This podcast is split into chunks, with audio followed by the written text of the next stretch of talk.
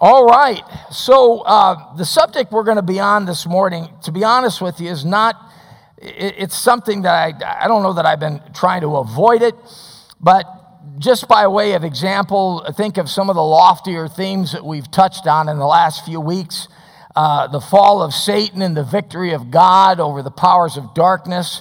Uh, I love that kind of thing. Last week, the greatness of God in Isaiah chapter 40. And uh, to be honest with you, I'd rather be up there in the heavenly places, as the book of Ephesians says. But we do live in the trenches here on earth. So uh, we're going to touch on a subject today of how to deal with criticism. Now, in, in just the recent past, we talked on the subject of dealing with a critical spirit. That is, uh, keeping ourselves from having a critical spirit and uh, falling into that trap. But now we're going to look at the other side of the equation how to deal with criticism uh, when you are criticized. And by the way, someone once said the only way to not be criticized is say nothing do nothing, and be nothing. So, if you're going to accomplish anything in life on a small or a large scale, doesn't make any difference, in or out of the family, whatever it may be, uh, you're going to get some criticism. Now, let's first do a little differentiating. And while we're doing that, go ahead and take your Bibles and go to Mark chapter 14. Mark chapter 14. Criticism is not without its humor. You know, you always heard the expression before you criticize somebody, walk a mile in their shoes. And someone once said that's, that's good advice. Because if you walk a mile in his shoes, that way, when you do criticize him, you'll be a mile away and you'll have his shoes. but let's differentiate a couple of things here, real quick.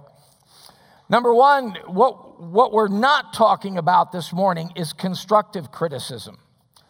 And uh, you often hear that term. Now, uh, constructive criticism, if I understand it correctly, is, is, is, is to help. The, it's an attempt to help, it's a, an attempt to correct. And, and really, biblically, it's an attempt uh, to restore. And um, this is another subject altogether. And by the way, we should value that. We should value that. We shouldn't be so thin skinned that uh, we, we refuse to be ever be critiqued because to be honest with you uh, that's those are the rungs of the ladder that, that improvement in our life comes on so we're not talking about that we're not talking about galatians chapter 6 verse 1 where paul says uh, brethren if a man be overtaken in a fault ye which are spiritual restore such a one in a spirit of meekness considering thyself lest thou also be tempted we're not talking about that kind of criticism and again uh, we should be willing to welcome that. The kind of criticism we're talking about is the pot shots, uh, the drive bys, uh, oftentimes slander. You know, I, I find it refreshing when I get accused of something that I did. I find that a lot easier to handle than when somebody just makes up something. And boy, people can pull things out of thin air. And anybody in leadership knows that. You know, you get in leadership, you, you got a bullseye on you. And, uh, you know, I even said to my wife one day in the midst of a bunch of criticism, I said, you know, I think I'm going to go out and do something terrible and then broadcast it just so I can be accused of something I actually did. But I'm not talking about that today. I'm not talking, or, or, excuse me, uh, uh, we're not talking about constructive criticism. We're talking about pot shots, drive-bys, slander, and there's no intent uh, to help uh, whatsoever. In fact, when I stop and think about it, the current woke culture is a continual criticism of this nature against our nation. Uh, to listen to them, you would think that our country, from its inception till now, has been the most evil thing that's ever darkened human history. Isn't that the case? Uh, that's really, I mean, if, if you want to define woke culture, it is a wounded, critical spirit against our country where they can't find anything right about it, but constantly criticize it for what they see is wrong. And even the rights get twisted around into wrongs. So we're going to deal with that kind of criticism this morning. Let's look at Mark chapter 14. Mark chapter 14, and there are a couple of examples of this in Scripture. And the Bible says, after two days was the feast of the Passover and of unleavened bread. And the chief priests and the scribes sought how they might take him by craft and put him to death. But they said, Not on the feast day, lest there be an uproar of the people.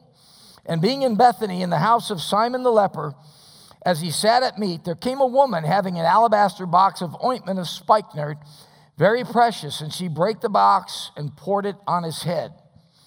Now, she was very perceptive because she knew what was about to happen to the Lord Jesus Christ and figured she would not have the opportunity to do this. So she did it aforetime.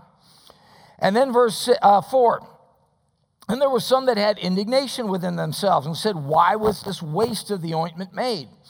For it might have been sold for more than 300 pence and have been given to the poor, and they murmured against her. So there's the criticism. And Jesus said, Let her alone. Why trouble ye her? She hath wrought a good work on me. For ye have the poor with you always, and whensoever ye will, ye may do them good, but me ye have not always. She hath done what she could. She hath done what she could. Um, if you find yourself vulnerable to criticism, if you tend to internalize things, and I, I tend to do this, uh, I, would, I would recommend you. Uh, you memorize that little phrase right there. She hath done what she could. She hath done what she could. Folks, in the end, all you can do is what you can do. Okay? And if you go chasing around every criticism and respond to all of it, especially this kind, uh, it'll twist you up in knots. Jesus said, She has come aforehand and anoint my body to the burying. Verse 9, now watch this. She goes from being criticized to memorialized here. And, and that's what you need to remember, folks. Man will criticize you. You know, people think in terms of, oh, how wonderful it would be to be a celebrity or somebody well known. Think that one through again. I'll tell you what, they can be praising you one day and tearing you down the next. Man is like that. Man is fickle, but God is not.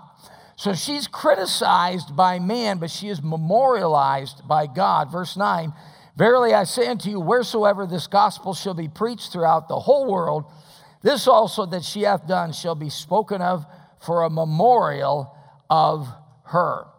You know what that is? That is almost a mandate by Jesus to every preacher in the world to preach on this every so often.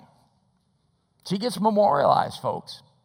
So if you do something for the Lord, as this woman did, you'll be criticized by man, but memorialized by the Lord. Look at 2 Corinthians chapter 10. 2 Corinthians chapter 10. And again, the only way to avoid this kind of criticism is say nothing, do nothing, and be nothing. Verse 7, 2 Corinthians chapter 10, verse 7. Now remember something, these were his converts.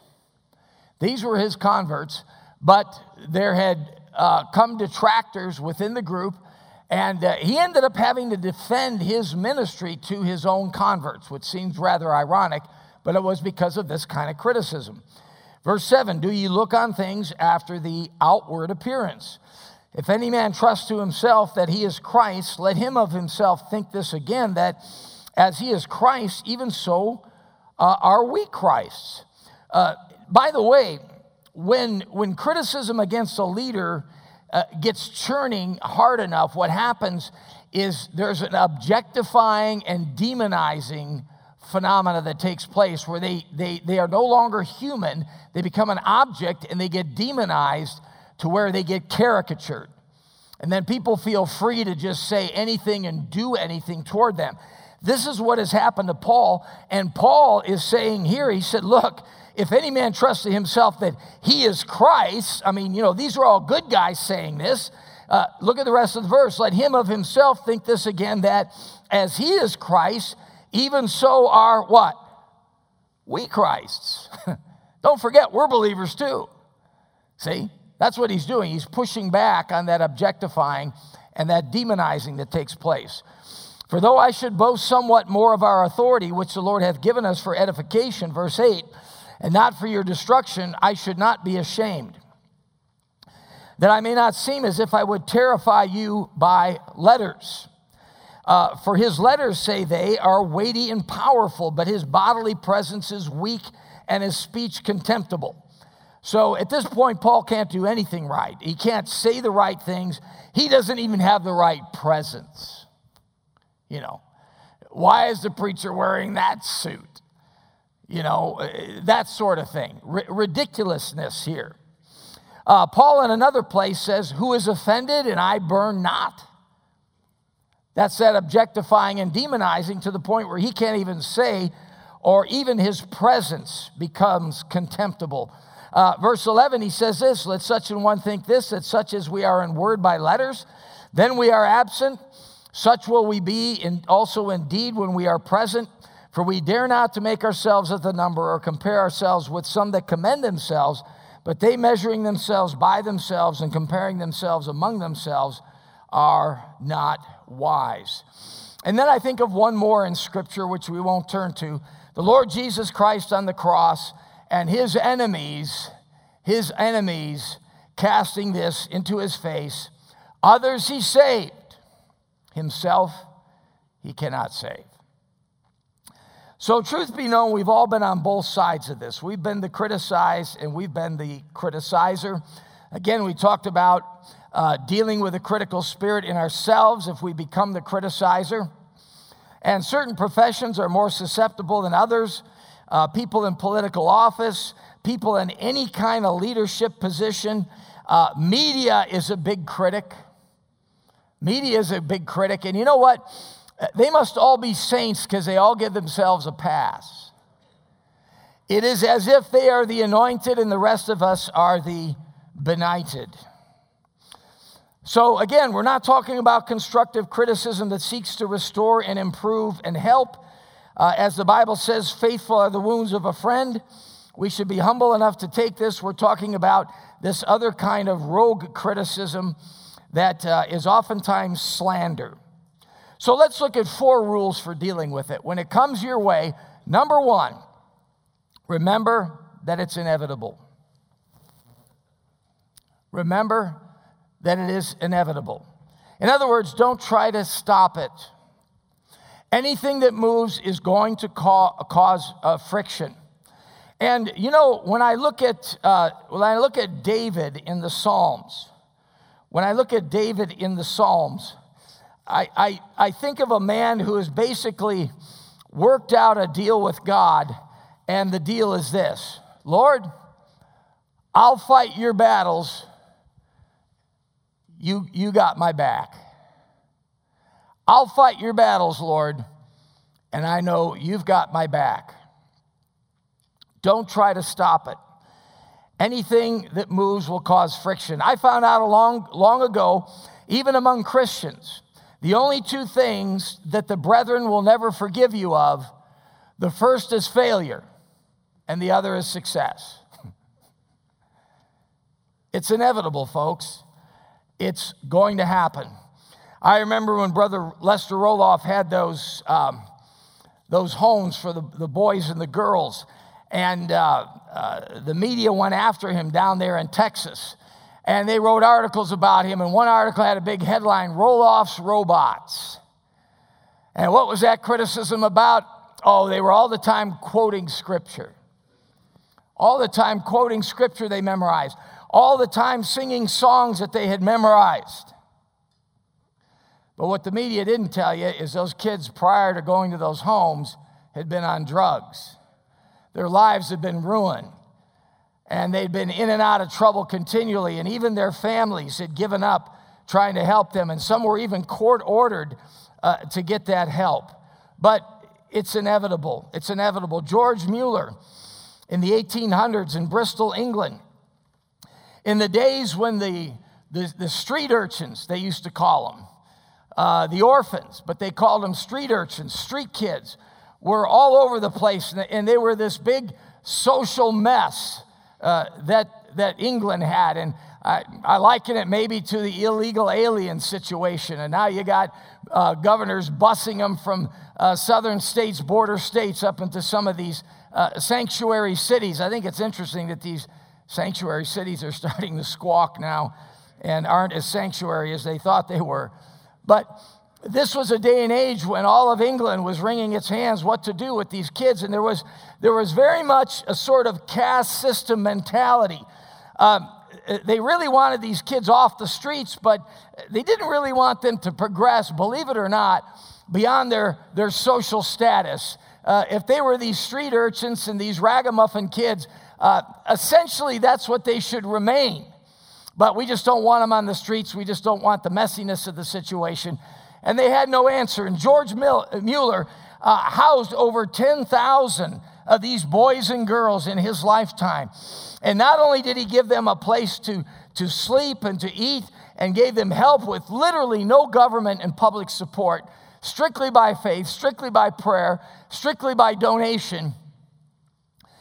He helped them, they taught them trades, uh, they educated them, and, and they just, just not only spiritually blessed them, and, and many of these kids coming to Christ, but, but lifted them socially into another strata. And, and guess what the media there did? They criticized him. They criticized him. I, I say to you, number one, today, it's inevitable. Number two, number two, remember this it isn't understandable. It isn't understandable. Don't try to figure it out. You'll go crazy. You'll, you'll try to dissect the motivations. You'll, you'll, you'll, you'll begin to self examine to the point what did I do wrong? What did I say wrong? What could I done differently? And like I said, my, my personality and temperament is I tend to internalize things. I have to fight this, uh, this, this all the time. Now, as I said before, with constructive criticism, the worst critic can teach you something. But uh, if you focus on this, uh, your focus will be ruined your focus will be ruined. Uh, one thing I learned a long time ago is um, I, I, got uh, a long time ago in the ministry, my first 10 years or so, I would every once in a while I would get what I call a poison pen letter. And uh, it was a poison pen letter because uh, nobody signed it.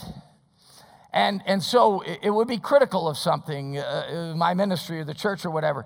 And uh, there's, a, there's a couple problems with that. First of all, if it is good criticism, um, who do you know to thank? But the bad part of it, if it's not so good and, and not true and, and nothing you could do about it, and it's a kind that just hurts your spirit, you stand in the pulpit the next Sunday, and that letter came from nobody and it came from everybody at the same time. So I gave my secretary these instructions. If you don't see a return address on it, uh, open it up. Run straight to the bottom of the letter. Don't read the letter. If you don't see it signed, throw it out. I don't even know. Why, I don't even want to know I got it. You say, what? What? Are you being a, a coward?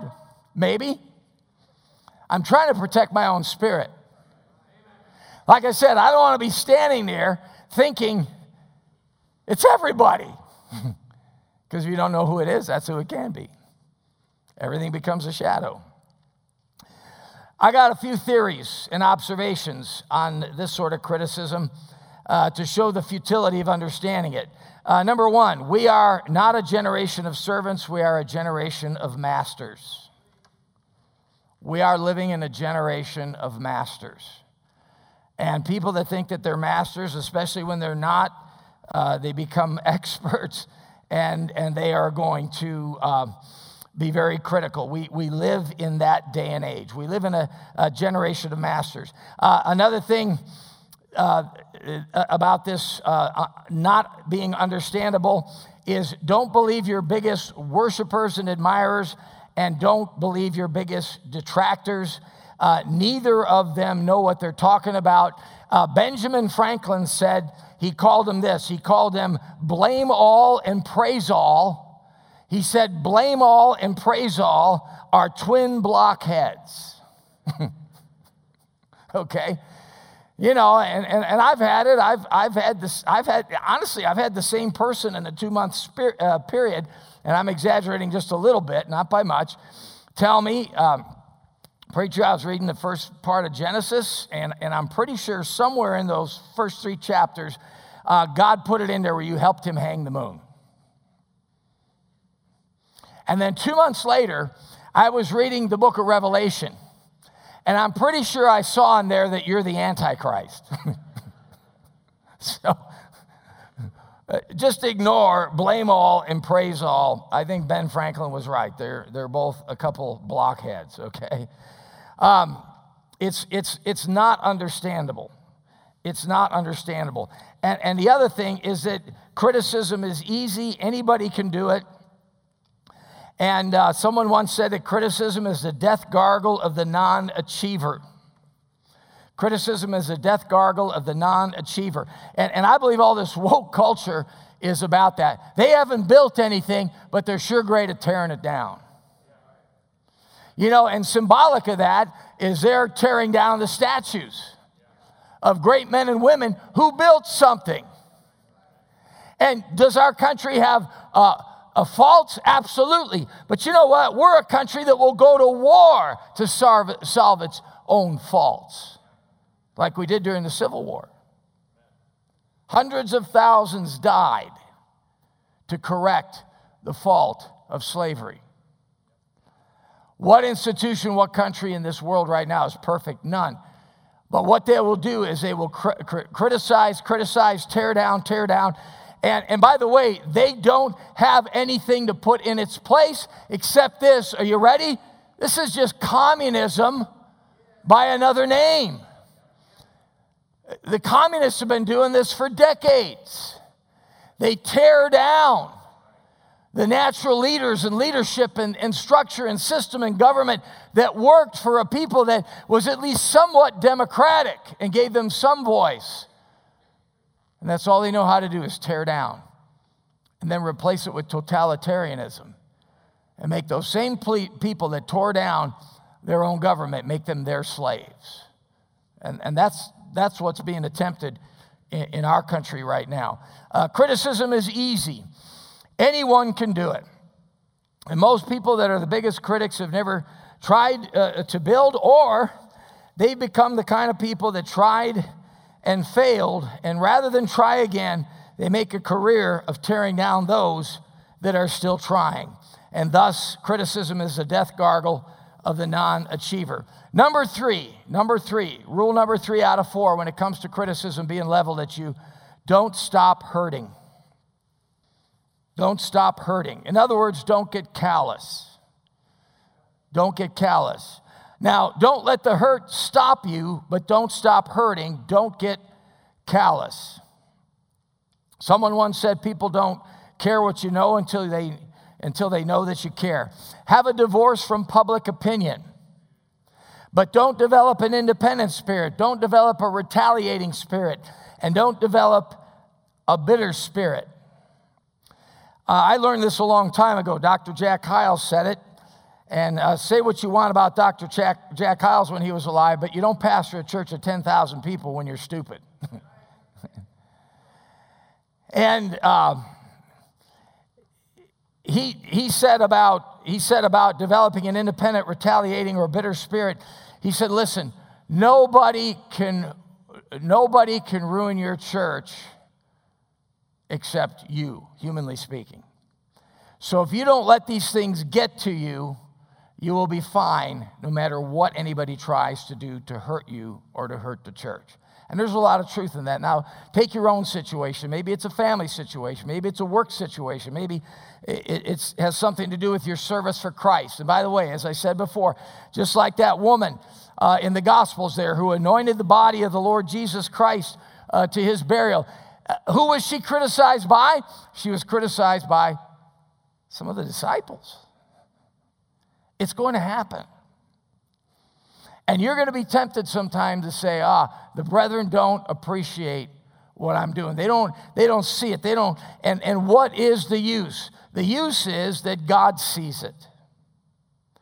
The use is you need to have a divorce from public opinion. Don't stop hurting. Don't get callous, but don't let the hurt stop you. You walk a tightrope at this point. You can't control what others do to you, but you can control your response. I think of David being provoked to number the children of Israel.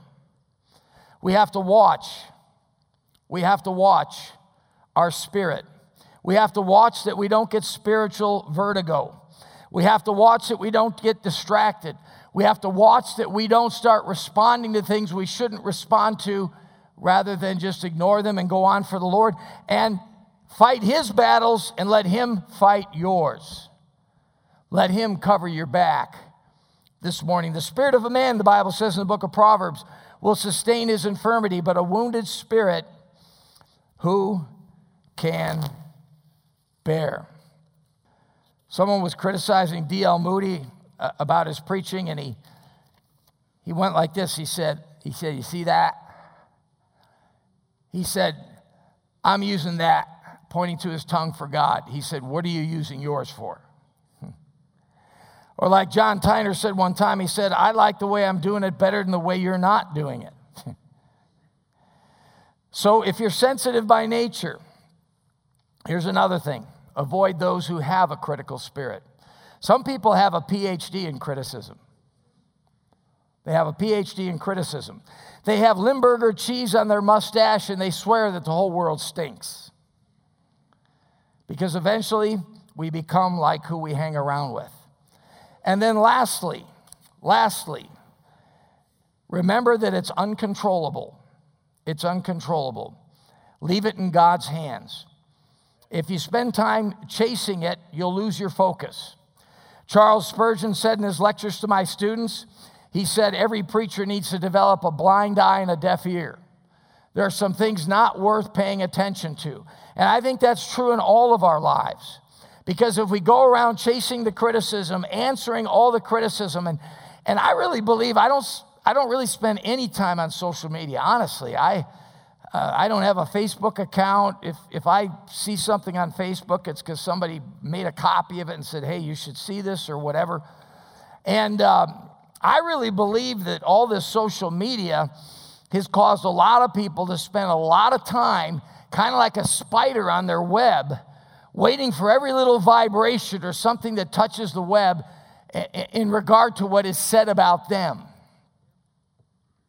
Someone said to me one time, Well, you ought, to, you ought to Google your name up and see what comes up. No, I don't even want to know.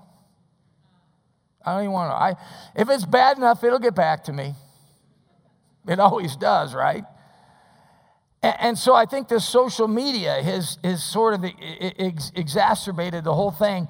And uh, if we're not careful, we'll, we'll damage our own spirits. If we're not careful, we'll waste a lot of time.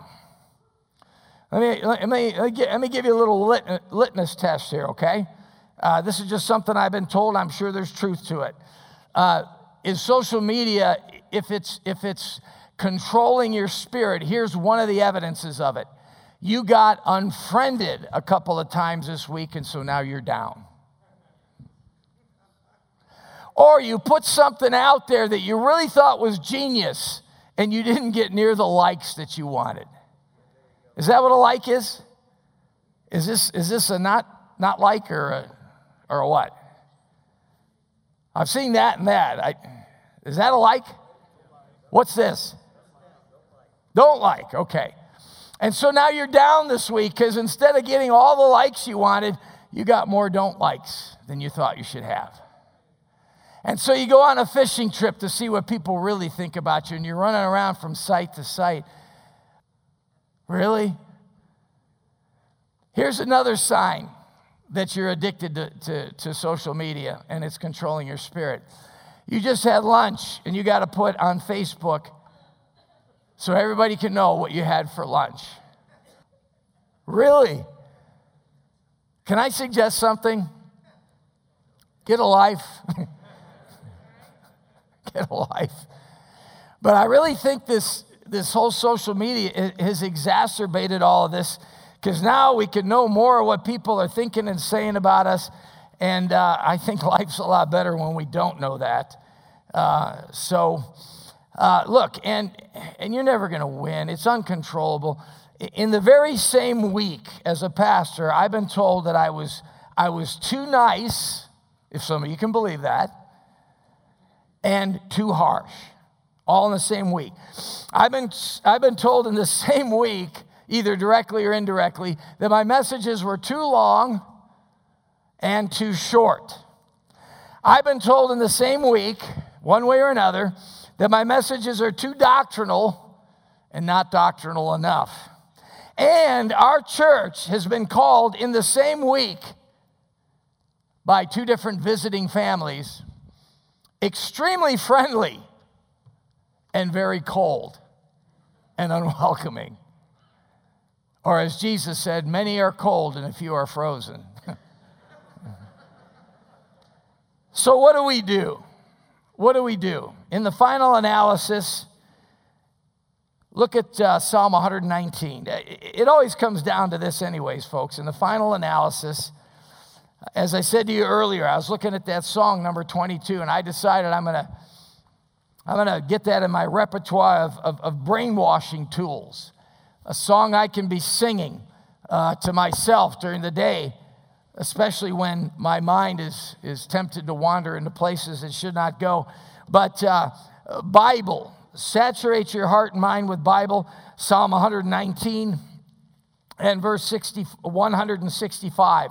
Psalm 119 and verse 165. When, when somebody uh, criticizes you, here's a good thing in 165 Great peace have they which love thy law, and what shall offend them? Nothing shall offend them. Now, now, why is that verse true? You've heard this before, I'll say it again. If I love God's law, I know what God's law says about me, and I know how much of God's law I've broken. Okay? So if, if, I, if I focus on that, and then somebody says, hey, DeMichael is this and he's that, I'm going to think to myself, you don't know the half. That's light duty compared to what God knows. And guess what? You won't get offended. You won't get offended. And you say, well, they're lying about me. And, I, as I said earlier, I understand that, that that's a little more annoying. But didn't, didn't they lie about Jesus? Didn't they accuse him falsely? And Jesus said, The servant is not what? Above his master. You know what? If they lie about you for Christ's sake, especially, you're in good company. You're really in good company. And, and again, what can we do with it? Chase it around, try to straighten it out. Uh, there might be a time here and a time there if a situation is extreme. I get it. But more often than not, more often than not, we're just chasing shadows and wasting time give it to the Lord, go fight his battles, and then ask him to fight yours for you. He can do a better job, anyways. So, great peace of they which love thy law, nothing shall offend them. Charles Haddon Spurgeon said one time, Say, what do they say? Let them say.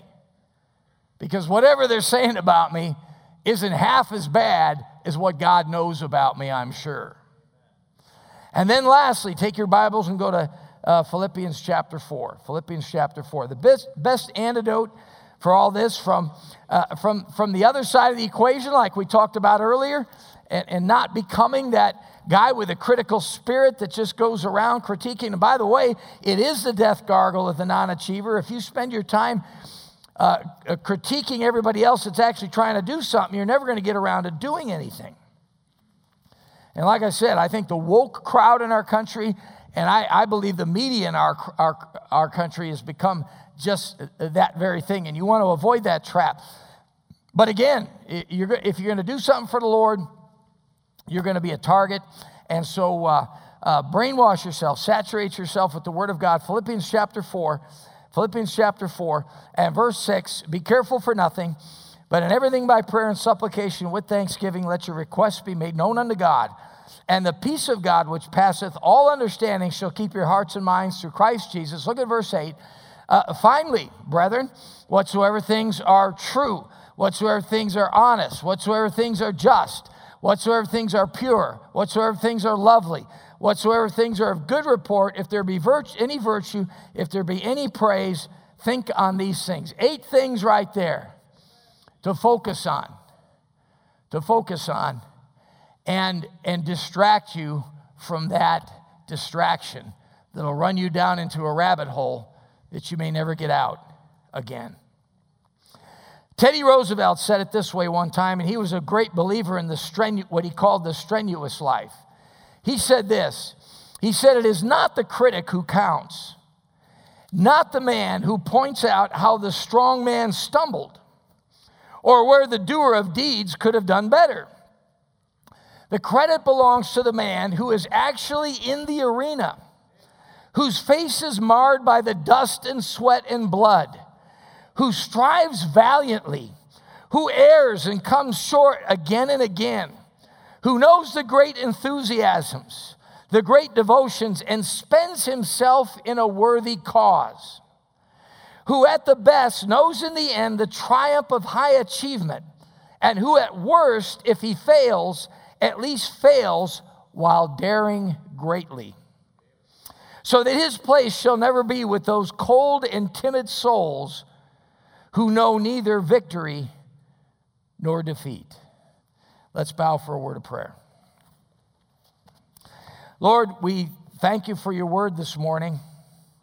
And uh, Lord, uh, you, you know my heart. I, I would have rather preached another one of those great themes in the heavenlies about your greatness and such. But uh, Father, we do live in the trenches, and uh, every one of us here uh, is subject because of our old Adamic nature of becoming a critic and uh, just spending our lives wasting it that way. And Father, uh, deliver us from such a thing if we have fallen into that trap whatsoever.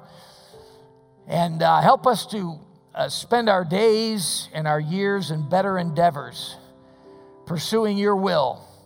And then, Father, on the other side, uh, letting you handle the criticism that comes our way. Lord, thank you for those that do try to restore. Thank you for those faithful wounds of a friend that help. But Lord, there are a lot of drive bys, there are a lot of slanders, there are a lot of that these days. And Seems like our country is sunk into a morass of this thing, especially through the media, even social media. And so, Lord, help us uh, to navigate through it, to keep our eyes on you, and not to be distracted, but to realize, Lord, they did it to you while you were here on this earth. As you served the Father impeccably, they still found a place to criticize. So, Lord, if we serve you, they're going to do it to us. And help us to count it all joy and help us to realize, Lord, when it does happen, that we do find ourselves in good company. And may we saturate our hearts and minds and literally brainwash ourselves with your word. For we pray these things in Jesus' name. Amen. Amen. 399. Let's stand and sing together. I have decided to follow Jesus, number 399. I have decided to follow Jesus. I have decided.